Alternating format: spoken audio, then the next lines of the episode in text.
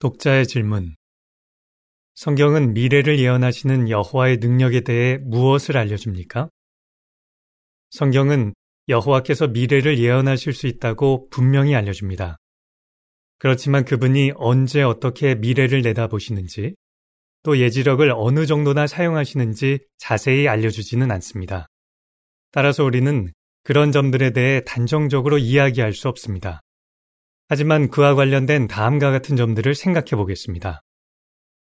여호와께서는 그분이 스스로 정하시는 한계 외에는 그 어떤 한계도 없으십니다. 그분은 무한한 지혜를 사용해 자신이 원하는 것은 무엇이든 예언하실 수 있습니다. 또한 완벽한 자제력을 가지고 계시기 때문에 미래의 일을 내다보지 않기로 선택하실 수도 있습니다. 여호와께서는 자신의 뜻을 이루십니다. 이 점은 미래를 예언하시는 그분의 능력과 어떤 관련이 있습니까? 이사야 46장 10절은 이렇게 알려줍니다.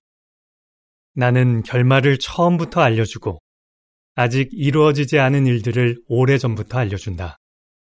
나의 결정은 틀림없이 이루어지리니 내가 원하는 것은 무엇이든 다 행할 것이다 하고 말한다. 따라서 여호와께서 미래를 예언하실 수 있는 한 가지 이유는 그분이 무슨 일이든 일어나게 할 수 있는 능력을 갖고 계시기 때문입니다. 그분이 미래를 내다보시는 방식은 마치 영화의 결말이 알고 싶어서 마지막 부분을 앞당겨 보는 것과는 다릅니다. 다시 말해, 미래의 모든 사건들이 특정한 방식으로 일어나도록 이미 정해져 있고 그분이 단지 그 결말을 내다보시는 것이 아닙니다. 여호와께서는 그렇게 하실 필요가 없습니다. 그분은 특정한 때에 특정한 일이 일어나도록 정하시고 그때가 되었을 때 그 일이 실제로 일어나게 하실 수 있습니다.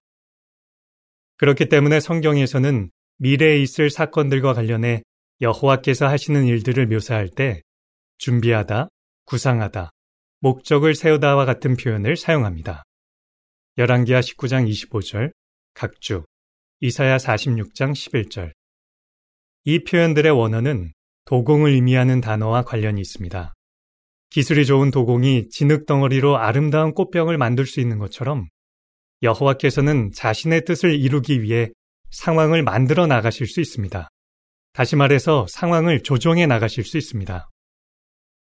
여호와께서는 자유의지라는 선물을 존중하십니다. 그분은 개개인의 운명을 정해두지 않으십니다.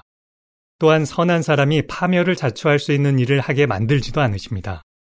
그분은 모두가 어떤 삶을 살지 스스로 결정하게 하시지만 올바른 선택을 하도록 권하십니다. 두 가지 사례를 살펴보겠습니다. 첫 번째 사례는 니네베 사람들에 관한 것입니다. 여호와께서는 그 도시 사람들이 너무 악하기 때문에 멸망될 것이라고 예언하셨습니다.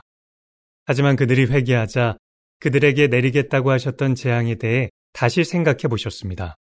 그러고는 그 재앙을 내리지 않으셨습니다. 요나 3장 1절에서 10절. 니네베 사람들이 여호와께서 보내신 경고의 소식을 듣고 자유의지를 사용해 회개했기 때문에 그분은 자신이 예언한 대로 하지 않기로 결정하셨습니다. 두 번째 사례는 키루스라는 정복자에 관한 예언입니다. 그 예언에 따르면 그는 유대인들을 포로 상태에서 해방시키고 여호와의 성전을 재건하라는 명령을 내릴 것이었습니다. 페르시아 왕 키루스는 그 예언을 성취시켰습니다. 하지만 키루스가 참 하느님을 숭배하지는 않았습니다. 여호와께서는 키루스를 사용해 예언을 성취시키셨지만 누구를 섬길지 선택할 그의 자유의지를 침해하지는 않으셨습니다. 물론 여호와께서 예지력을 사용하실 때 이러한 점들만을 고려하시는 것은 아닙니다. 사실 우리 인간은 아무도 그분의 생각과 일을 온전히 이해할 수 없습니다.